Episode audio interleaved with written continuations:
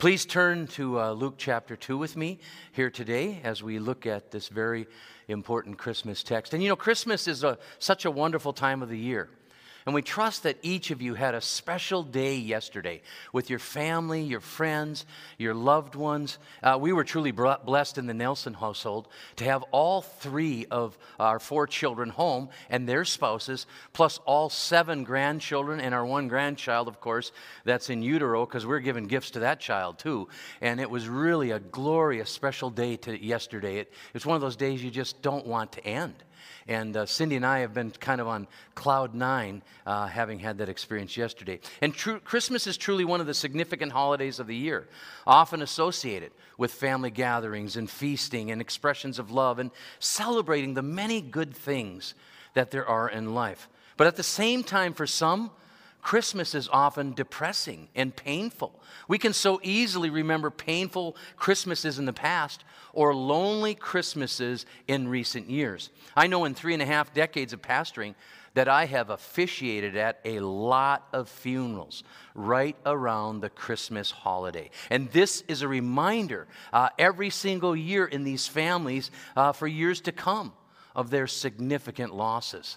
Last Wednesday evening, when our young adult worship team was presenting the Christmas concert that they did, they sang one secular song amidst all the other songs that were Christmas uh, carols and, and many of our Christmas favorites. But it was a song there about Christmas memories that the songwriter had from their childhood Christmas trees and gifts, and mom and dad kissing under the, the mistletoe. And as they sang, memories were just flooding through my mind of my deceased father and mother in law, Stan and Donna Hayes. And Christmas was so special to them. A devout Missouri Synod Lutheran family, and uh, they just loved Christmas. Going to church every Christmas Eve with your family was so special to them. Being together just as a family, expressing your love to one another, giving thoughtful gifts, and eating wonderful meals together, and just having fun together was so special to them. Well, part of what overwhelmed me when this song was sung was that I do not have a lot of good childhood memories of Christmas. Being that I was fatherless for most of my childhood because my father passed away when I was five years old, being that we lived in poverty, that I was poor in a, in a dysfunctional, alcohol smitten family, in fact, many of my painful childhood memories actually come from the holiday season. One of them was waking up one morning to see your mom's face all black and blue and swollen from domestic abuse by a jealous live in boyfriend who didn't like the fact that she came home later than he thought she should have come home from her work Christmas party. So, all of my good memories of Christmas are post childhood from being with Cindy's family and our own children during the past 40 years. Well, okay, Pastor Daryl, Christmas is gone. And now we're looking forward to the new year. We're looking forward to 2022. So, why are we spending another Sunday talking about Christmas? Well, please know worldwide, it's still considered the Advent season because there are two more Christmas stories that occur in the Bible after the birth of Christ. One has to do with when the Magi visited, which actually was the last of all the Christmas stories. This happened many months later, but, but it historically has been called Epiphany, and it's celebrated on January 6th in many church calendars throughout the world. And the other in, is in February, which is 40 days from Jesus' birth, and in some traditions, it's called Candlemas. It's on the feast of presentation of our Lord Jesus Christ at the temple in Jerusalem. And a portion of this festival involves lighting candles and celebrating Christ as the light of the world, a light for revelation to the Gentiles and for the glory of his people, Israel. Now, songs are often sung there at Jesus' presentation, that celebration and festival at the temple, as well as scripture passages that are read from the prophets and from the Gospel of Luke about Simeon and Anna, Anna, excuse me, and they're read. Now, our section for today is the portion regarding Simeon here from verse 22 to verse 35 that Pastor Nathan just read for us a couple moments ago. And we know this took place at the time of purification, which of course was 32 days post Jesus' circumcision. Verse 21 says, On the eighth day, when it was time to circumcise the child, he was named Jesus the name the angel had given him before he was conceived. So the circumcision took place and the naming of Jesus as the angel had instructed Joseph to marry to, to name his son exactly that. Now Joseph and Mary are law-abiding folks. They have made this journey from Bethlehem to Jerusalem, six miles each way, on two separate occasions uh, in a 40 day stretch after Jesus' birth. And if they did that, each of these trips on one particular day, that, you know, plus went to the temple for all the required worship rituals, we're talking about close to a three hour journey on foot each way, plus the worship time that they would have spent, those would have been some pretty long and tiring days. But they did this to fulfill what the law had said. Let me read for you from Leviticus chapter 12, verses 1 through 8. And the Lord said to Moses, Say to the Israelites, a woman who becomes pregnant and gives birth to a son will be ceremonially unclean for seven days, just as she is unclean during, unclean during a monthly period. On the eighth day, the boy is to be circumcised. Then the woman must wait 33 days to be purified from her bleeding. She must not touch anything sacred or go to the sanctuary until the days of purification are over. So if she gives birth to a daughter, for two weeks the woman will be unclean, as during her period. Then she must wait 60 days to be purified from her bleeding.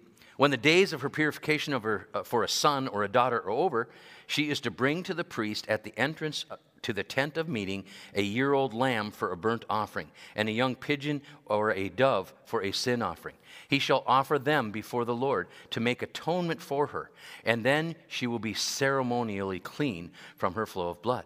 These are the regulations for the woman who gives birth to a boy or a girl. But if she cannot afford a lamb, she is to bring two doves or two young pigeons, one for a burnt offering and the other for a sin offering.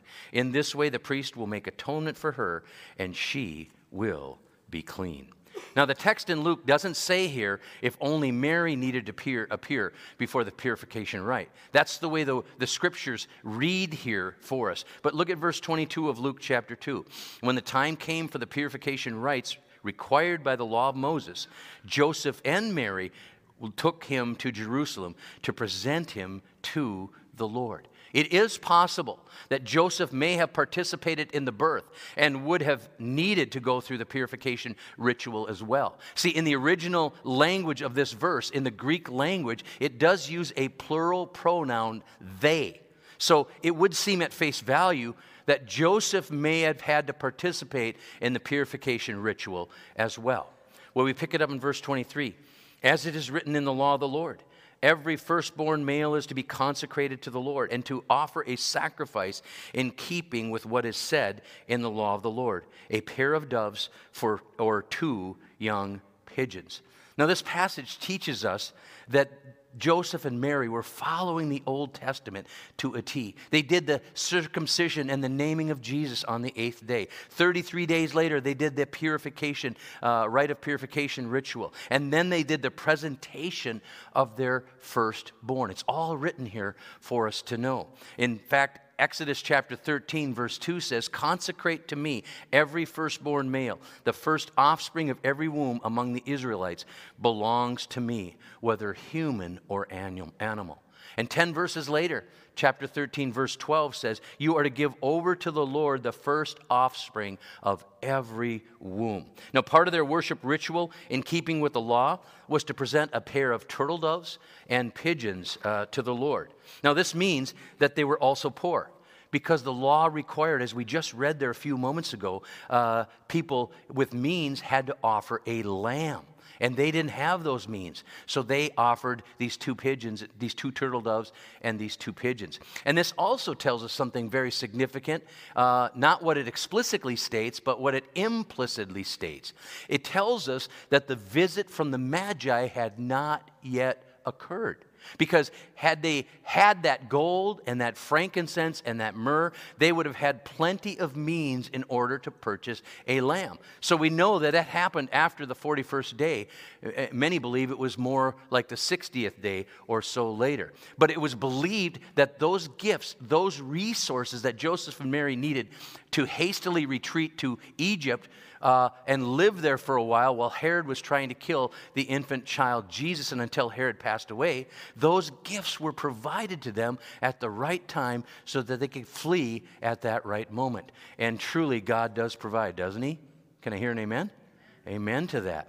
Now, Joseph and Mary offered the required sacrifice as a reminder of God's deliverance of Israel's firstborn during the Exodus experience from Egypt. And Joseph and Mary, in their deep piety, they show the godly parents that they were back then and their desire to honor the Lord. And thus, this dedication of Jesus here also echoes the dedication of Samuel by his mother, Hannah, as well in the Old Testament. Well, let me read verse 25 for you. Now there was a man in Jerusalem called Simeon who was righteous and devout. He was waiting for the consolation of Israel, and the Holy Spirit was on him. By the way, this event must have tremendously been significant to Joseph and Mary because after Jesus, when they started having their own children between Joseph and Mary, you know, Christ was their firstborn, but, but when they had their own, their firstborn son, they named him Simeon. And Simeon here in this text has no title other than being a godly man who longed to see the Messiah. And he could have been a priest, or he could have been a prophet, or he could have just simply been a godly, faithful layman. But it's believed that he was old and he was nearing the end of his life. And verse 26 and 27 goes on. It had been revealed to him by the Holy Spirit that he would not die before he had seen the Lord's Messiah. Moved by the Spirit, he went into the temple courts. And when the parents brought in the child Jesus to do for him what the custom of the law required, this is a spirit filled individual. And by the way, Simeon is not the highlight of the text here in these verses, is he? Who's the highlight? It's the Holy Spirit, right? It's the Holy Spirit that is bringing this all about and bringing them to, to meet one another at this proper time. Now, Simeon, Simeon here was a, a devout a student of the Word of God. He knew the Old Testament, particularly the prophets ha- uh, Isaiah and Haggai and Malachi, where God had promised to send his Messiah to bring comfort to his people and to one day even visit the temple. So here's the picture. Joseph and Mary arrive at the temple in the outer precincts in the last and most important of these Christmas accounts. And the temple is crowded as usual. In all likelihood, there were other devout parents who were bringing their sons for dedication as well, since the firstborn sons born all over Israel were to be dedicated like that, and they were born all over Israel regularly. So they're one of many, a baby among other babies, uh, all there for the same reason.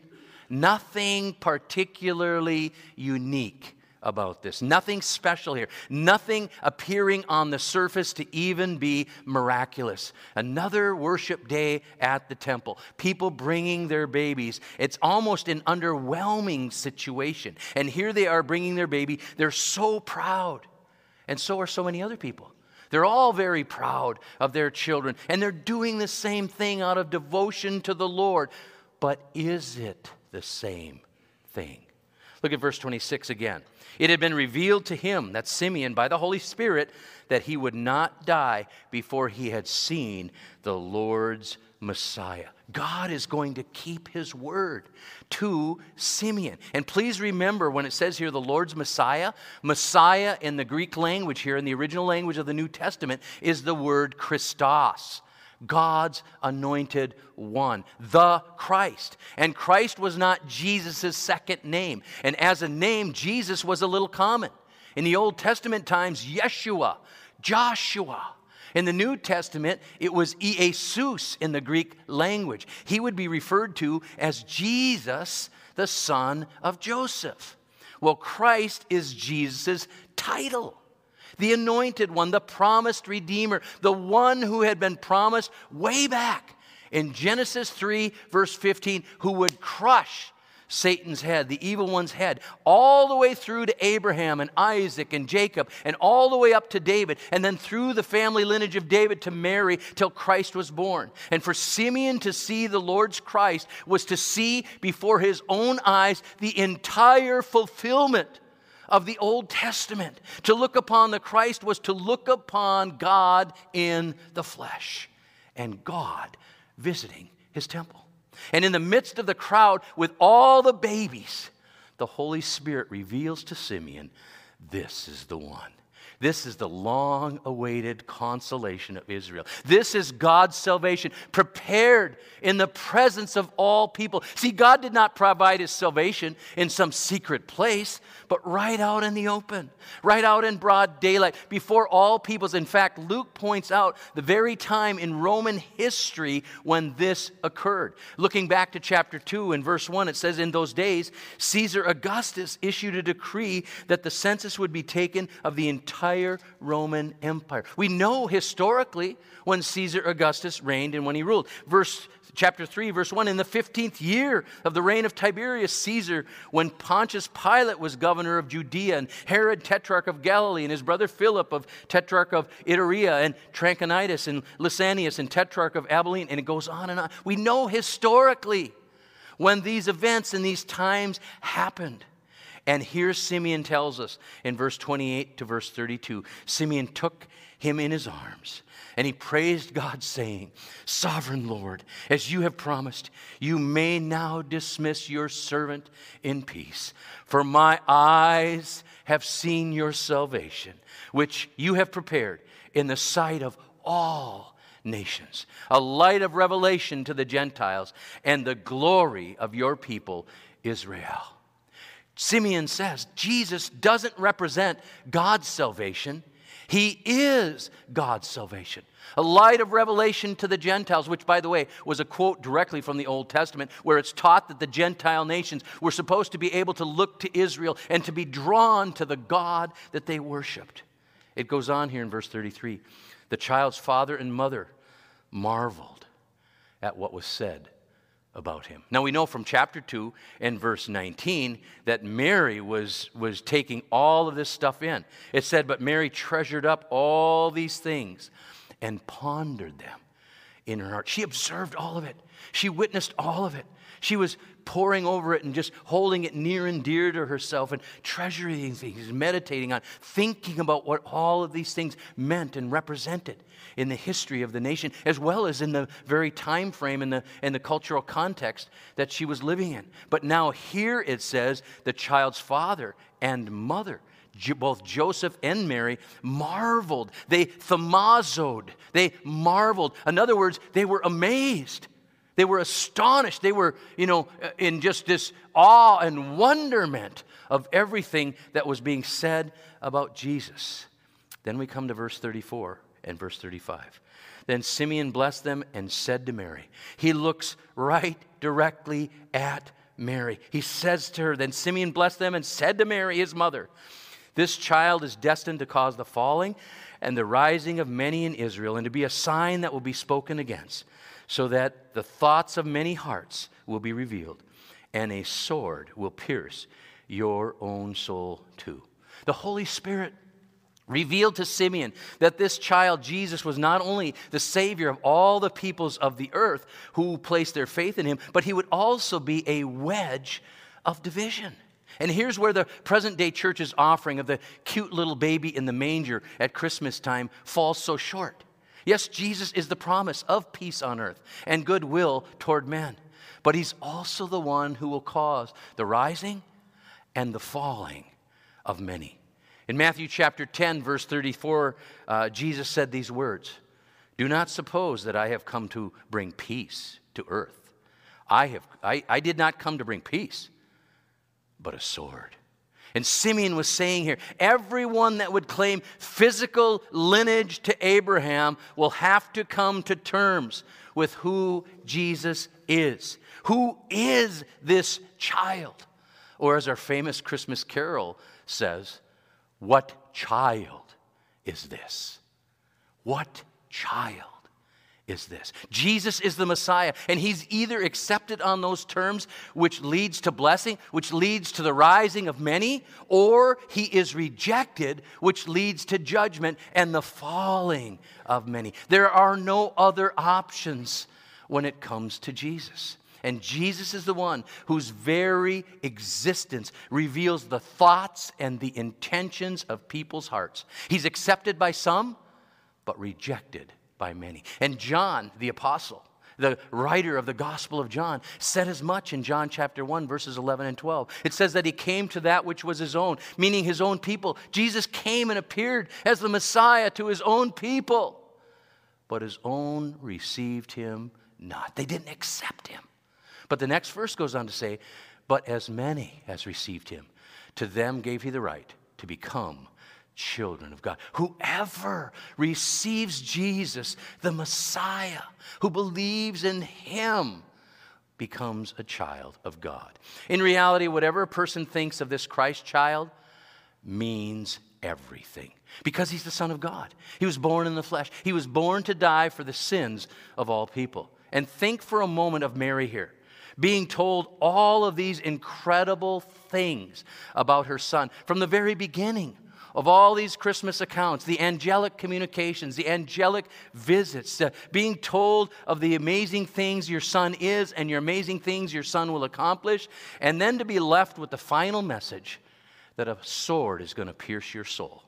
And as a mother of Messiah, you too will suffer. You know, when our children were born, we were so proud. And our oldest daughter was born in La Crosse, Wisconsin. And after a long 19 hour labor, and of course the delivery and all the post delivery type things that were going on, and the scurrying after that, after that, I finally got a break. Okay? You, you with me?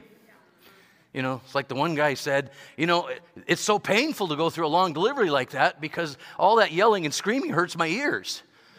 No, no. We all got a break. Cindy got a break. I got a break. But I hadn't eaten for a while. So, you know, after everything settled down and Cindy was resting and, and our daughter Rachel was resting, all that stuff happening, I slipped down to the cafeteria to get a little bit of a bite to eat. And of course, what do you think's happening when I go down to the cafeteria? I see the kitchen staff that's right there, and I'm telling them, we just had a little baby girl. We just had a little baby girl. When I come to the pay for my meal, I tell the lady that's waiting on me there, we, we just had a little baby girl. We named her Rachel. You know, when the bus boys are coming by cleaning tables, I'm, I'm like, we just, we just had a little girl. We just had a little baby girl. The guy that's cleaning the floors and mopping up and sweeping up in there, the janitor, I'm telling him, we just had a little baby girl. I don't know how many times they hear that every day.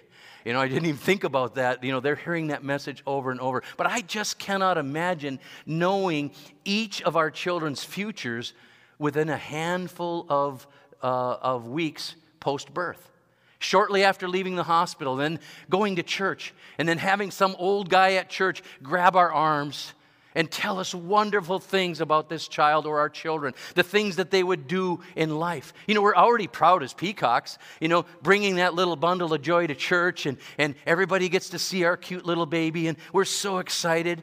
And, and then have this old person tell us that these children of yours, Daryl and Cindy, they would be in keeping with the Word of God. Malachi chapter 4, verse 15. They will be exactly what the one God seeks. They will be godly offspring, and they will love the Lord. And they will love the Lord's church. No matter where they go in life or where they move, they will love the Lord and they will love the Lord's church. And your, you, Daryl, from a life of poverty and a life of dysfunction, will have a child who will be a second generation covenant pastor. And you will have another child who will be offered a pastoral position at a large covenant church. And all your children will become college graduates. And one will even go on to do graduate work. And then this aged man would talk about all the other things that they would accomplish in their lives academically and athletically and, and in their professional lives. And man, we'd be bursting at the seams. Then he would go on to say, this child or these children of yours are going to go on and cause all kinds of division in the world in their adult lives. And you, as parents, will suffer tremendously as a result. I would be thinking, dude, you just said all these amazing things about my children, and now you're saying this? Who do you think you are?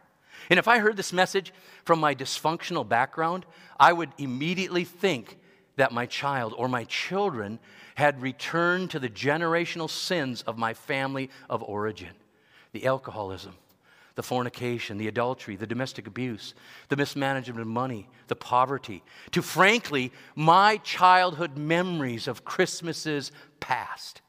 And I can tell you, though, related to what Mary experienced, from my own firsthand experience of the trauma of discovering one of our daughter's lifelong challenges medically. When she was nine years old, we discovered that after she was hospitalized at Gillette's Children's Hospital for one month down in St. Paul, Minnesota. It was absolutely overwhelming to be told all of these things about your child when they're only nine years old and be told all of these things about their future when they're only nine years old. And it put me into a funk for two years, knowing her limitations, knowing the heartaches that she would face in life, the disappointments that she would have to overcome, the challenging medical procedures that she would have to go through, and the cost financially of all of that. And even though we knew those things, Cindy and I did not know that we would actually need monthly respite to get a break from caring for her. Through government programs, we got paid uh, for a supervisor to uh, take care of our daughter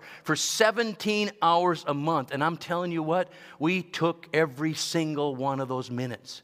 And when we got further along in our, in our uh, uh, professional lives and financially, we added some hours of that and just paid it out of our own pocket so we could just get a break from caring for our daughter. We also didn't know at that time that we would need to go see a counselor and to get therapy on many, many, many occasions to learn how to deal with our daughter and her disability issues, and that our entire family would even have to go to learn how to deal with her and her disability issues. And our last therapy appointment was actually 20 months ago when she was homeless and staying in a homeless shelter in North Minneapolis, Minnesota.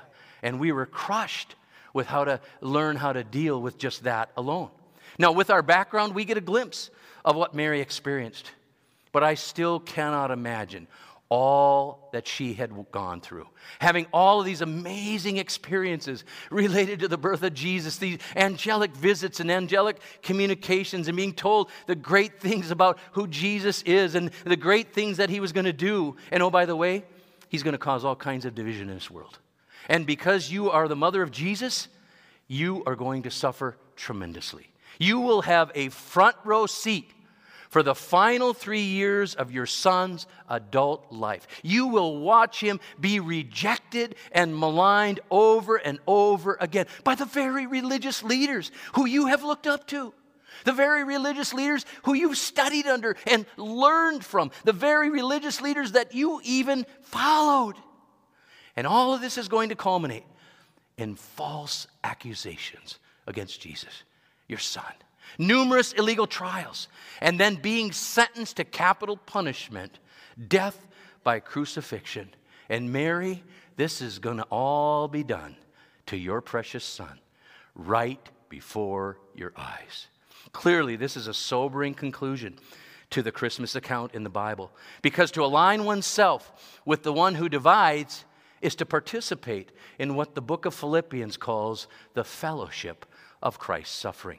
So, brothers and sisters in Christ, do not be surprised, even during this festive holiday season, if you find yourself in the numerical minority in this world, experiencing the blessings daily of walking with Jesus, of rising with Him, only to find yourself at odds with those who refuse to accept Christ for who he truly is, those who are falling. Who are facing judgment. And as you walk daily with Christ and you're rising with Him and find yourself at odds with those who refuse to accept Him, as you do, just keep in mind that with God, all things are possible. Thus, with God, even though numerically we might be in a minority, with God, we're actually in the majority because with God, all things are possible. And secondly, remember that Jesus promised to return uh, for his people. He promised he would come again. As he came the first time, he's going to come again. So, as Simeon of old was found waiting for the Lord's Messiah, let us in the church age, in the age of the Holy Spirit, be found waiting for the return of Christ, standing faithfully and firmly upon the truth of who He is. In the book of Revelation, they have a word for that, where people are longing and lovingly waiting for the return of Christ. It's the word Maranatha. Come quickly, Lord Jesus. Or as the Christmas carol writer said, Oh come, oh come, Emmanuel. Let's pray. God our Father, we thank you uh, again for the blessing of this sermon series that we've been able to have during this Advent season to look directly at the life of Mary and asking that question Mary, did you know? Uh, each step of the way. And Lord, to be uh, learning all about what she understood as this poor young peasant girl, and also to realize things she would grow to understand through the life, ministry, death, resurrection, and ascension of Christ. Uh, there's so much there, God. But today, Lord, we realize that there is sorrow associated with participating in the fellowship of Christ's suffering. And Lord, I pray that your church, no matter what crazy things go on in our culture, uh, whatever chaos we encounter, that your church would continue to be that faithful witness, that light of revelation to the Gentiles, because we're associated with the King of Kings and the Lord of Lords, the Messiah, the Christ the anointed one. I pray this now in Jesus' name. Amen.